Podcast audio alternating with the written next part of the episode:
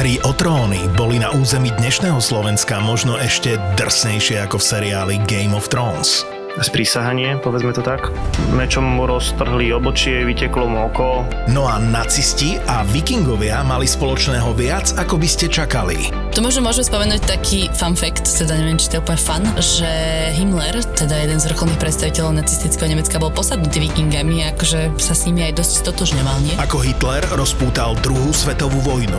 Ako vikingovia v skutočnosti objavili Ameriku dávno pred Kolumbom. Bojovníci lomené veslári. Áno. Takže, to z toho boli takí vymakaní, že toľko veslovali. No nemiluj ich, chápeš? Ragnar a Lagerta, to sú moje filmové lásky.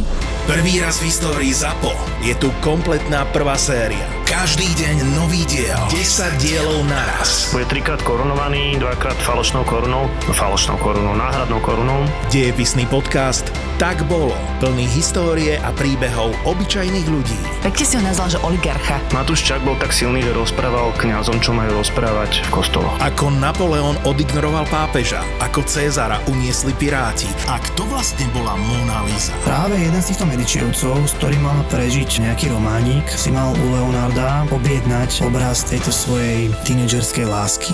Bez príbehov nie sú dejiny. Česká mincovňa ti prináša podcast Tak bolo. Král našťastie prežil, manželka prišla o 4 prsty. Podcast Tak bolo nájdeš vo všetkých podcastových aplikáciách a na webe Česká mincovňa SK. Tak ako vymrel rod Anželcov, tak končila táto epizóda. ZAPO. Zábrná v podcastov.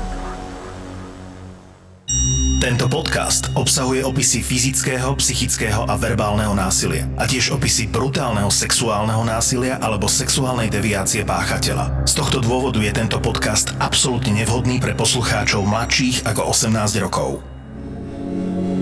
Nežiadam o odpustenie, pretože som vedel, že sa to musí stať. Dúfam, že toto by mohla byť naša posledná noc, keď sme nažive. Ráno už budeme všetci mŕtvi. Mal som hrozný život. A všetky problémy s tebou, mojou mamou a tvojou rodinou to urobili ešte horším. Dúfam, že túto noc pôjdete všetci so mnou. Týmto listom na rozlúčku sa ukončil, alebo skôr začal, jeden z najsledovanejších kriminálnych prípadov v Českej republike. Prípad, v ktorom poznáme obete. Tušíme spôsob, ako vrah zabil svoje obete. Ale nevieme, prečo to urobil. Potrebuje človek na vraždu vždy veľmi vážny motiv?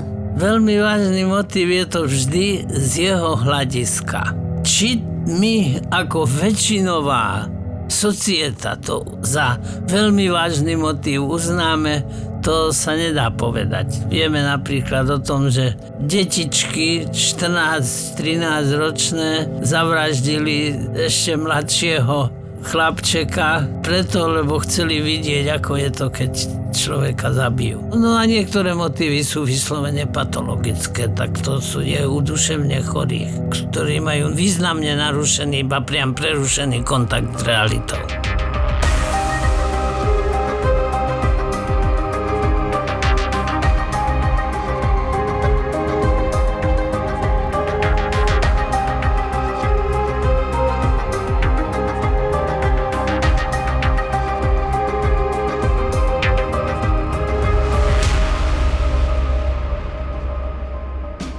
Francúzsku cudzineckú légiu založil 10. marca 1831 francúzsky kráľ Ľudovít Filip.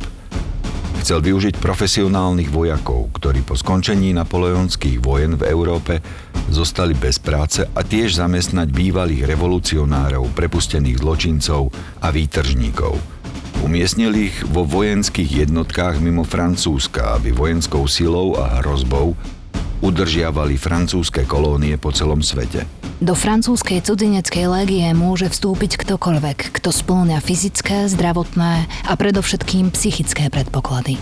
Členmi sa môžu stať uchádzači vo veku od 18 do 40 rokov.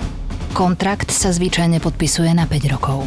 Výcvik, ako aj samotná služba, sú mimoriadne tvrdé. Kde si som čítal takú formulu, že Francúzska légia je miesto, ktoré láka dva typy ľudí. Dobrodruhov a tých, čo pred niečím utekajú. Čo myslíš, že bola motivácia nášho dnešného hlavného hrdinu? pridať sa k légii. Neviem, či ešte aj potom ďalej sa o nej zmienuje, ale v tom liste na rozlúčku spomenul, že jeho matka bola jedným z tých, ktorí spôsobili jeho životné trápenie. Tak mohol utekať pred niečím v svojom živote. Takže on splňal túto kategóriu. Áno. Stephen Knape bol Belgičan a tiež vstúpil do francúzskej cudzineckej légie. Vždy sa zaujímalo o zbranie a boj ho fascinoval. Životy vojakov v légii sú plné tajnosti a tak dodnes nevieme, či bol už po pár mesiacoch prepustený kvôli tomu, že ho postrelili v boji, alebo za tým boli jeho psychické problémy, ktoré tvrdá služba odhalila. Svojho času ho totiž hospitalizovali v psychiatrickej liečebni Zírken v mestečku Sint-Truide. V belgickej nemocnici skončil kvôli ťažkým depresiám. Keď Stephen prekročil 40 mal za sebou už tri manželstva. Všetky sa skončili rozvodom. Z belgických Antwerp do Brna je to viac ako tisíc kilometrov autom. Svoju štvrtú manželku si vyhliadol Stefan práve tam. Milada mala vtedy len 17, ale zrelý chlap, ako sa vtedy ešte stále vravelo, zo západu na ňu urobil dojem. Jej rodičia sa najprv zľakli veľkého vekového rozdielu medzi dcérou Miladou a 40 z Belgicka, ale práve to Belgicko na nich zapôsobilo a napokon vzťahu nebránili.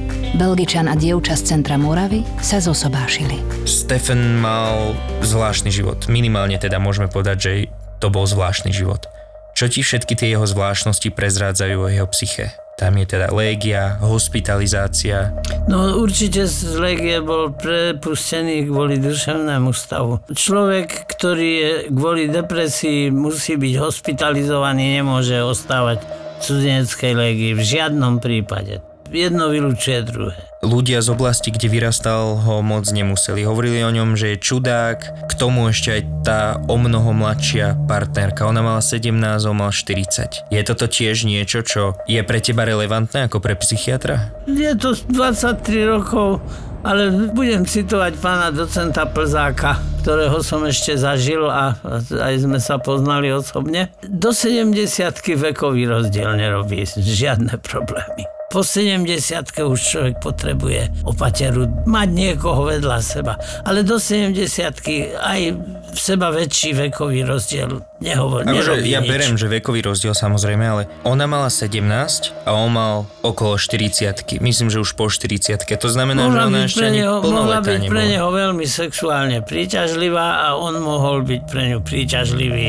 už len tým, že v 40 predsa len človek toho všeličo zažil a to, že je čudák, zjavne porucha osobnosti, tak to ona v 17 nevedela odhadnúť. Stefan čoskoro zapadol do rodiny. Obľúbili si ho všetci v rodine, aj deti.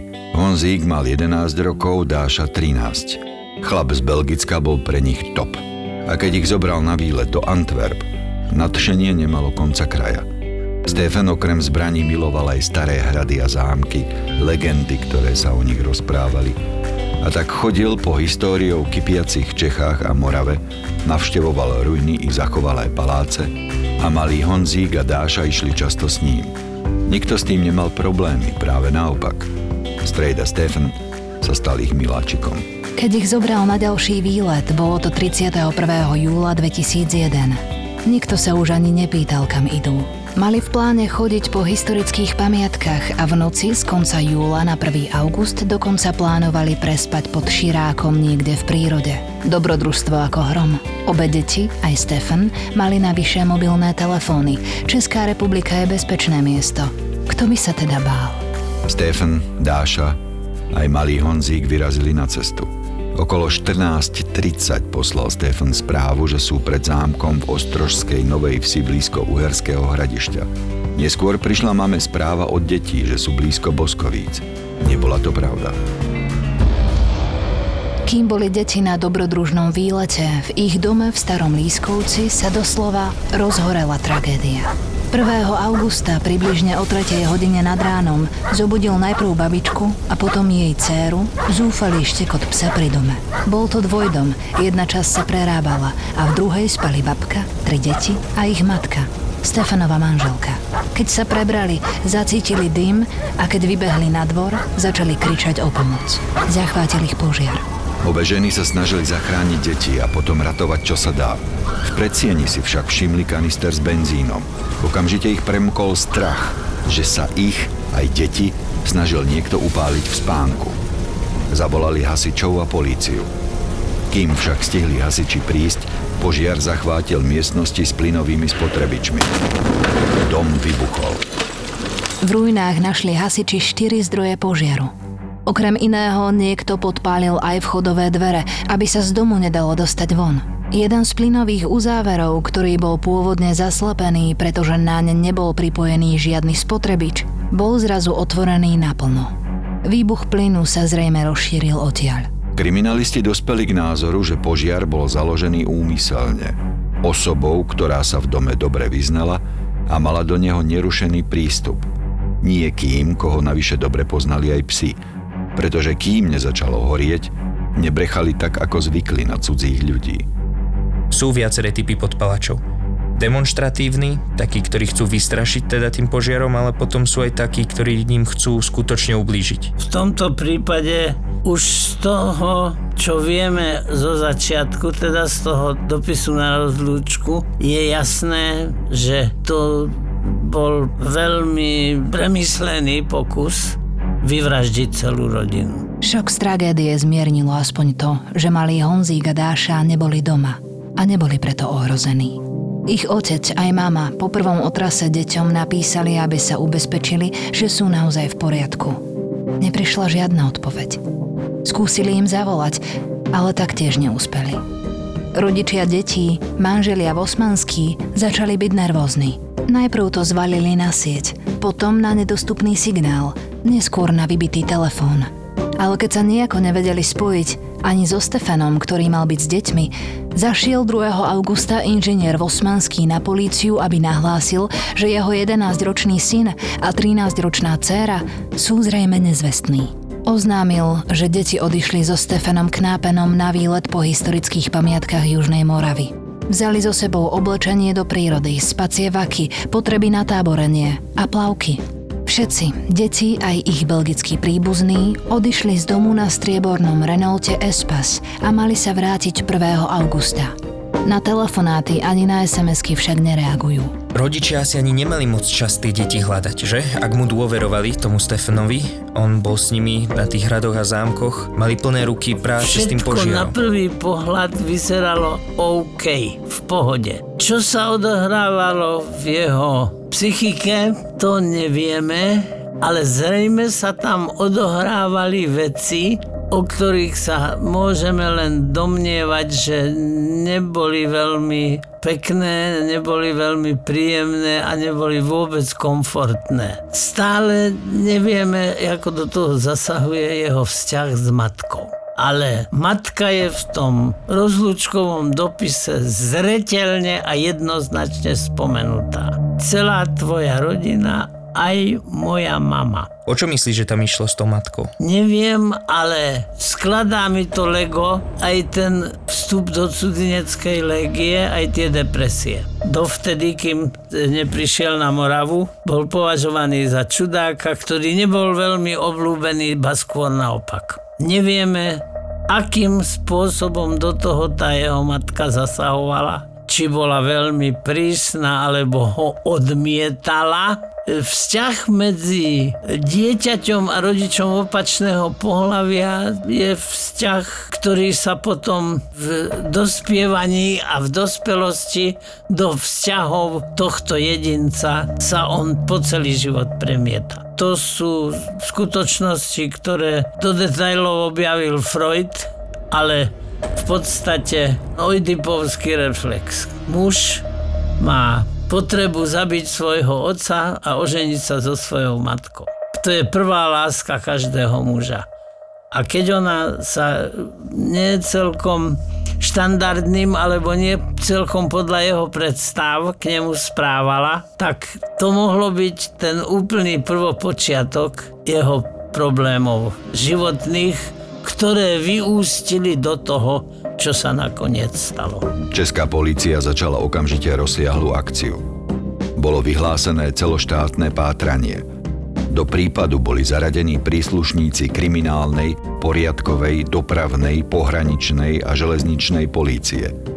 Jedna z hypotéz totiž znela, že Stefan deti uniesol do Belgicka. Spolu s tým zriadila polícia špeciálny 11-členný tím. Dostal názov Deti a zložený bol z tých najskúsenejších kriminalistov.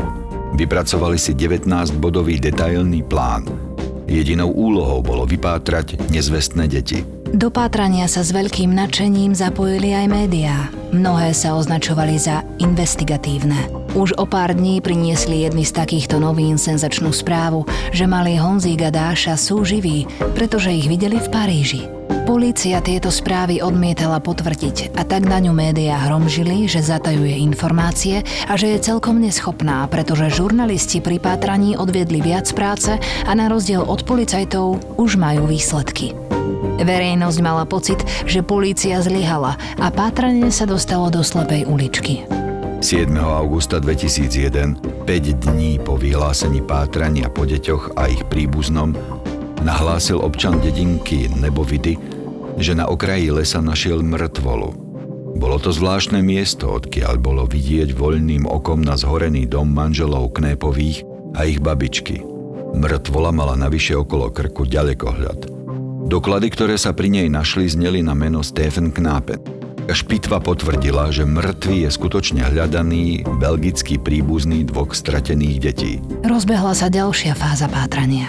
Deň po nájdení mŕtvoly objavila polícia nedaleko miesta, kde mŕtvý muž zrejme pozoroval ďaleko hľadom požiar svojho domu a aj jeho auto. Strieborný Renault Espas. Hľadané deti v ňom však neboli. Našli len ich mobilný telefón. Kufri auta boli obaly od liekov, ktoré potvrdili neskorší pitevný nález. Zlyhanie srdca, použití veľkého množstva preparátov. Boli to lieky na liečbu duševných chorôb, utlmenie bolesti, na liečbu nespavosti, na potlačenie psychózy a agresivity a jeden z liekov sa používa na začiatku narkózy. Všetky spolu tvorili smrtiaci koktejl. Okrem liekov boli v aute plastové nástavce na kanistre s benzínom a plastová stiahovacia páska. Jej význam však vyšetrovatelia pochopili až neskôr. Pri podrobnej prehliadke sa našli aj dva listy na rozlúčku. Jeden napísaný po anglicky, druhý po flámsky. Oba listy mali podobný obsah. Ten, ktorý bol napísaný po anglicky, uviedol náš príbeh slovami Nežiadam o odpustenie, pretože viem, že sa to muselo stať. Po deťoch však ani v aute, ani v jeho okolí nebolo stopy. Je teda jasné, že Belgičan spáchal samovraždu. Nástavce od kanistra to zase napovedá, že on založil tie požiare. Čo bolo podľa teba motiváciou takéhoto úplne, by som povedal, až bizarného konania? Ja zvyknem hovoriť v týchto prípadoch, že som na tenkom ľade. V rovine hypotézy, teórie. Ale plauzibilne znie teória, že on po celý čas sa cítil byť odmietaný touto rodinou a v jeho psychike dochádzalo k vývoju ktorý už môžeme dokonca považovať za vývoj paranoický, vývoj k bludovej poruche. Že on bol bludne presvedčený, že ho odmietajú a že sa to už odvíjalo od jeho vzťahu s matkou išiel do cudzineckej légie, trpel depresiami, bol považovaný za čudáka, našiel si 17-ročnú kočku, ktorej rodina ho zo začiatku odmietala, ale potom sa s ním zmierila. Mohol to byť takýto vývoj, ktorý vyvrcholil tým, že týchto ľudí všetkých ja musím zabiť, lebo oni sú moji nepriatelia. Persekučná paranoja podľa najnovšieho bludová porucha ale ten základ toho jeho konania je v tom takom pocite menej cennosti, alebo teda pocite, že ho nikto nechce. Bludne je o tom presvedčený, pretože to nie je pravda. On spáchal samovraždu po tom, čo založil požiar, aby teda zabil všetkých, ktorí boli v tom dome. Je to teda rozšírená samovražda? No, mohlo sa tam jednať aj o depresívne blúdy.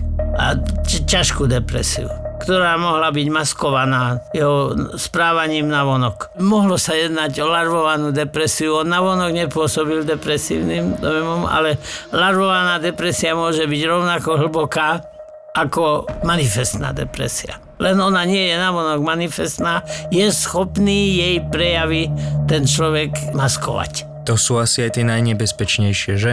Depresie. Áno, veľmi nebezpečné, hrozia samovraždou. V tomto prípade ale to bolo komplikovanejšie, aj tá psychiatrická diagnóza by zrejme, keby som ho vyšetroval, tak bola trošku komplikovanejšia ako samotná depresia.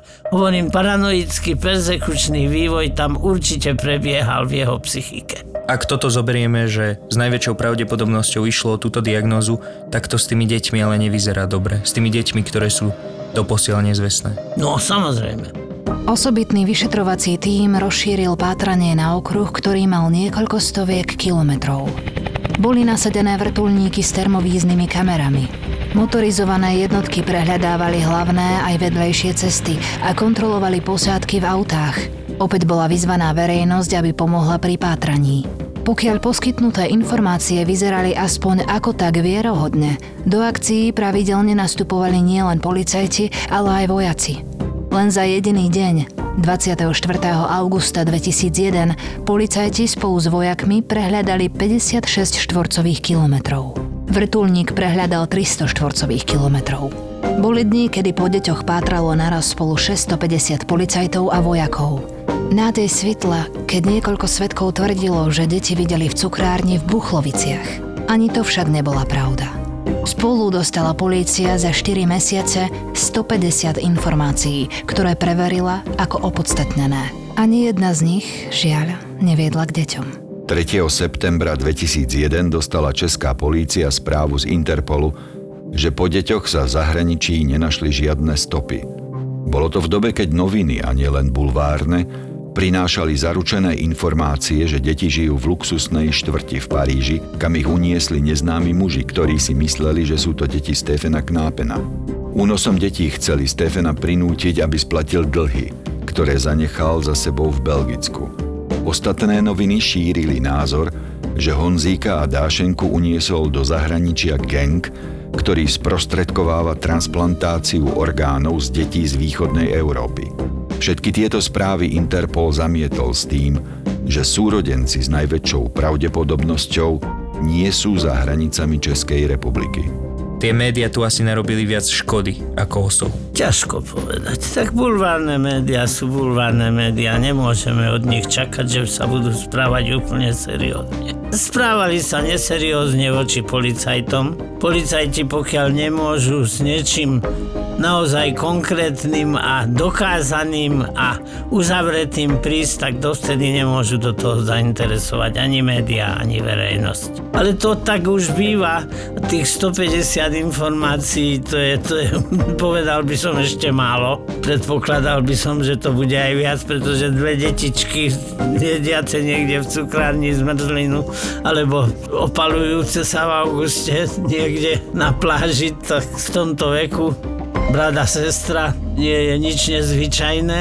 Do prípadu boli zapojení aj psychotronici a jasnovici. Vedel by si vysvetliť alebo tak objasniť, čo to ten pojem psychotronici znamená? Niekto verí, mnohí si myslia, že aj oni sami, že sú obdarení určitými zvláštnymi schopnosťami zistiť veci, ktoré nejak inak sa zistiť nedajú. Ja tomuto nechcem a nemôžem zaujať jednoznačné stanovisko, lebo naozaj neviem. Či môže takáto schopnosť v mozgu niektorého človeka sa nachádzať, alebo nie. A nebolo by to korektné, keby som sa k tomu jadril. Ja skôr tomu neverím, ale nie som 100% presvedčený, že to neexistuje. Sú veci medzi nebem a zemí. Až neskôr sa ukázalo, že už na začiatku pátrania stáli policajti len necelých 300 metrov od hľadaných detí. 25. novembra 2001, po štvormesačnom pátraní, zbadal náhodný chodec v lese pod vrstvou napadaného lístia dva spacievaky. Vo vakoch boli dve detské telíčka so zviazanými rukami. Boli to Honzík a Dášenka. Pitva ukázala, že obaja boli uškrtení. Ruky mali zviazané páskou, ktorá sa našla v Stefanovom aute. To, že boli telá schované v spacích vakoch, sa ukázalo ako príčina, prečo zlyhali pri hľadaní vrtulníky s termokamerami. Spacie vaky tvorili dobrú tepelnú izoláciu a termokamery nemohli deti zaznamenať. Telá brata a sestričky ležali spomínaných 300 metrov od tela ich mŕtvého príbuzného z Belgicka. Všetky fámy, ktoré šíri noviny o tom, že ich uniesli za hranice, razom utíchli. Niekoľko mesiacov potom, čo boli nájdené mŕtve tela Honzíka a Dášenky v spacích vakoch, polícia prípad odložila ad acta. Ad acta. Ad acta. O motívoch, prečo Stefan Knápe zabil seba, ale najmä prečo zabil Dášenku a Honzíka, dodnes nevieme nič. Jedna z najväčších, najrozsiahlejších a zrejme aj najdlhších policajných akcií v juhomoravskom kraji tak skončila bez rozuzlenia – List na rozlúčku je len slabou indíciou, prečo to urobil. Otvorene sa špekulovalo o tom, že motív za únosom a vraždou tých detí bola jeho sexuálna deviácia, pedofília. Je možné, že takéto niečo v knajpenovej osobnosti bolo? Skôr si myslím, že nie, iba som o tom skoro presvedčený. Tam ten paranoický vývoj a tie ťažké, hlboké depresie do, do jeho života zapadá. Pedofília nezapadá to, že si našiel 17-ročnú partnerku. No, neviem, prečo sa nepatralo potom jeho vzťahu s matkou. Mal síce matku, v tom Belgicku, ale nenavštevovali ju, takže tie vzťahy tam neboli dobré. Tá matka, ona zomrela pár dní po tom, čo on spáchal samovraždu. Ale nikto s ňou nehovoril. Nikto s ňou nehovoril a ona tiež asi ani nevedela, že spáchal samovraždu. Odmietanie zo strany matky mohlo byť uvertúrou jeho osobnostného vývoja. Nežiadam o odpustenie, pretože som vedel, že sa to musí stať. Dúfam, že toto by mohla byť naša posledná noc, keď sme nažive. Ráno už budeme všetci mŕtvi. Mal som hrozný život.